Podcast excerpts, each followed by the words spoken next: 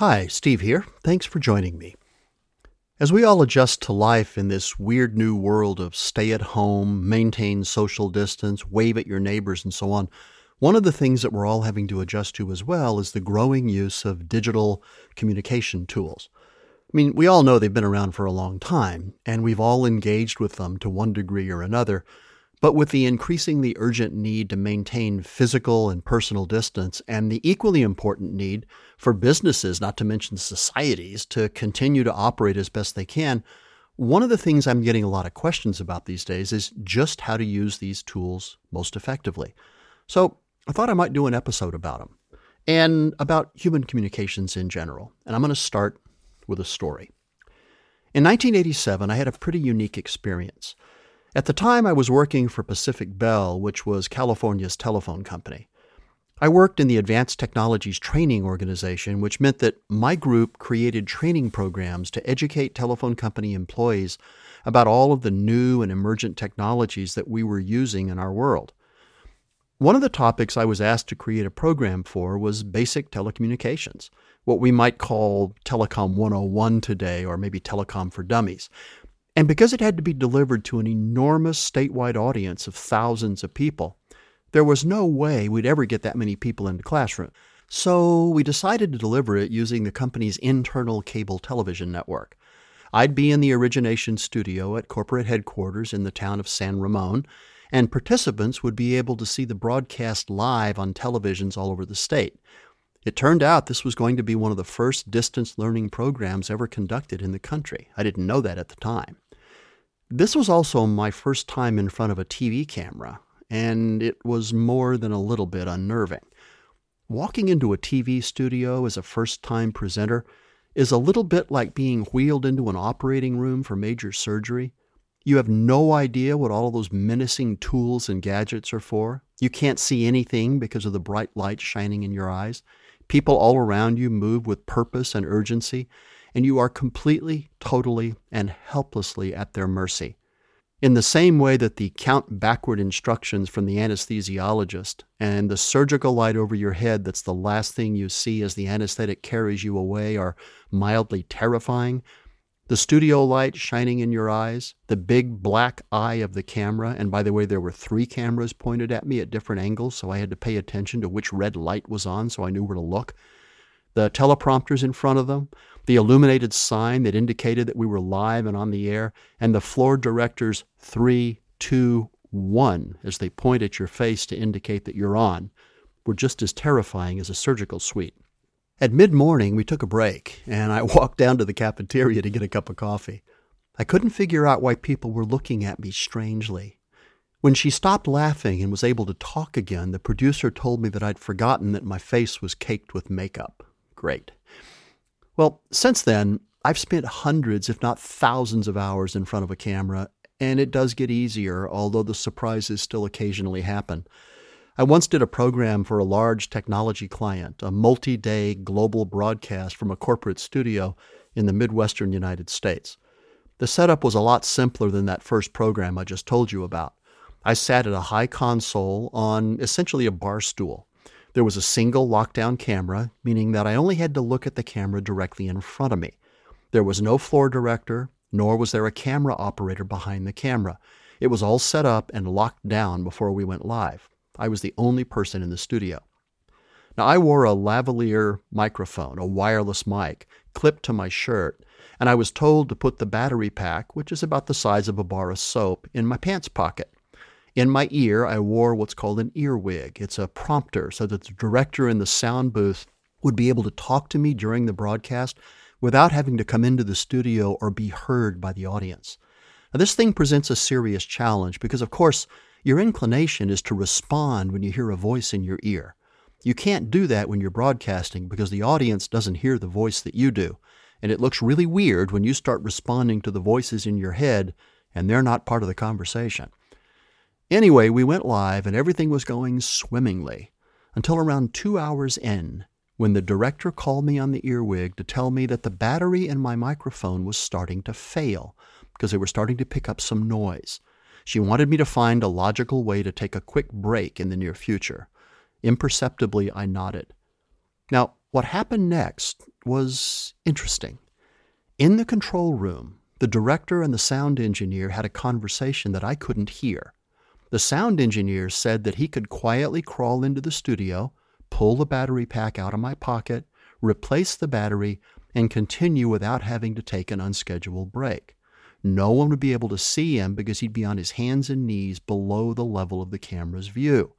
Now, they agreed that this was a perfect plan, and he told the director to call me on the earwig and let me know what they were going to do. And this is where, as they say, the wheels came off. The sound engineer grabbed the fresh battery and headed for the studio. And as the director was about to call me to tell me what was about to happen, she got another call from her boss. As a result, she forgot about letting me know that somebody was coming into the studio.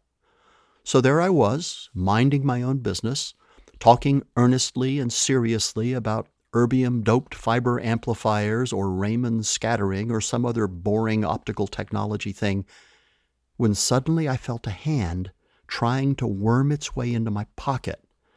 Now remember, I'm sitting at a high console on a bar stool, which means that my pants pocket is squished tight against my thigh, while the sound engineer, although I had no way of knowing it was the sound engineer, tried to pull the battery pack out of my pocket. I can't say anything. I can't look down. And the last thing I'm doing is remembering that the battery is in that pocket. So I just kept talking. Meanwhile, the poor sound guy is down there yanking on the mic cable, having crawled across sandbags, light stands, and piles of fat, snaking cables to get to me, and I'm not cooperating. Well, that was in 2000, and we still laugh about it when we talk. That director will never live down the fact that she forgot to call me to tell me that I would soon have hands sneaking into my pants under the table. The amazing thing, nobody in the audience had any idea what was going on. Wow. So I told you that story to make you laugh, but also to point out a very real reality about digital communication and collaboration tools.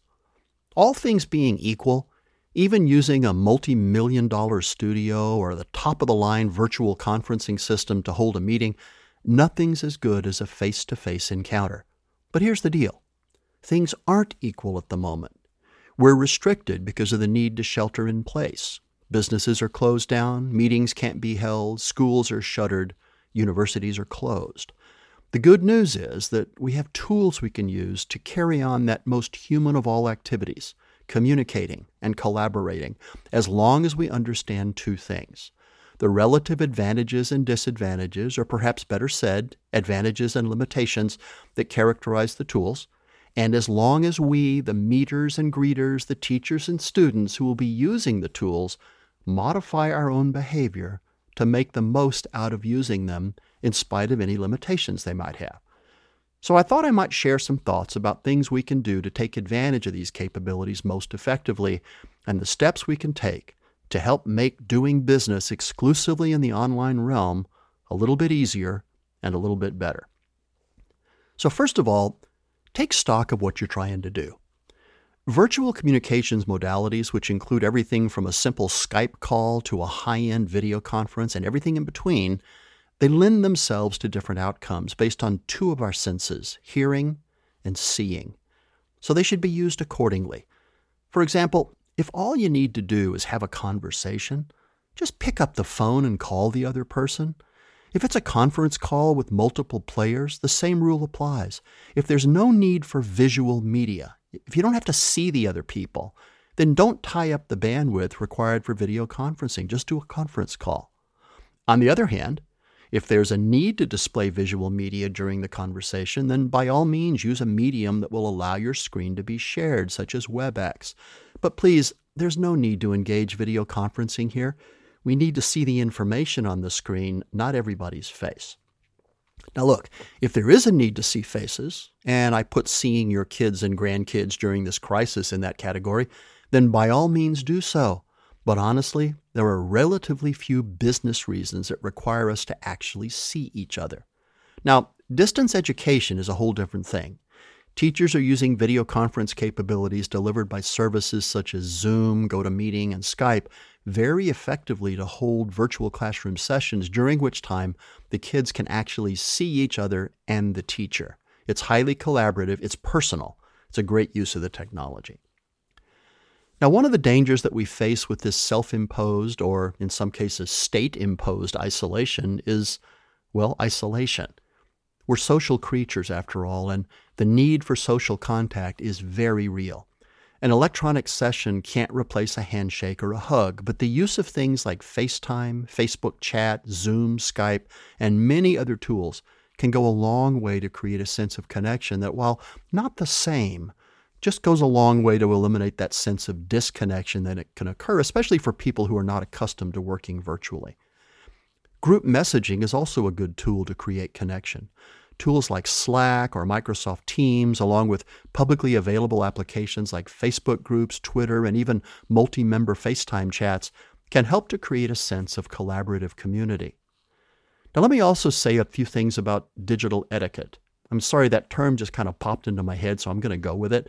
These are just a few thoughts to keep in mind as you prepare to use the different modalities that are out there for communication and collaboration. Some of these are going to seem simplistic, but they're not. First, if you're going to hold a meeting, make sure there's a reason for it. I mean, does it actually have to be a meeting? Could it be a call? Could you simply send out a brief, well written document or email that people could comment on instead? Second, if you're invited to attend an online meeting, make sure that you should legitimately spend the time to attend. We all know that oftentimes we're invited to attend meetings just because, well, just because. I mean, don't be afraid to push back if you think your presence would provide little in the way of value. It ain't social, after all. This is business. Spend the company's money elsewhere if you think it's a better investment, but don't be afraid to ask. On the other hand, if you think you need to be at the meeting, then be at the meeting. Be engaged. Don't be on your phone. Don't be doing email. Don't be typing on your laptop or your tablet. The more engaged people are, the more effective and short the meeting will be. Years ago, I gave a talk at Microsoft in Redmond, Washington. As my escort walked me from the lobby down to the auditorium where I'd be speaking, I couldn't help but notice that there was a repeating pattern of rooms on either side of the hallway there'd be about five offices and then a meeting room, five offices and a meeting room, five offices and a meeting room, and so on. What was odd, though, was that there were no chairs in any of the meeting rooms, and the tables were all bar height. My escort explained that it was Bill's belief that the only reason to hold a meeting is to quickly share information so that a decision can be made. If you can't complete your meeting in 20 minutes, you weren't ready to hold the meeting, so you get to stand. I hope the story's true, but even if it's apocryphal or exaggerated, it's really good advice. Here's another one for you. If you send out written materials that should be read before the meeting, or if you send out written materials at all, please take the time to write them well, to edit them carefully, and to proofread them ruthlessly.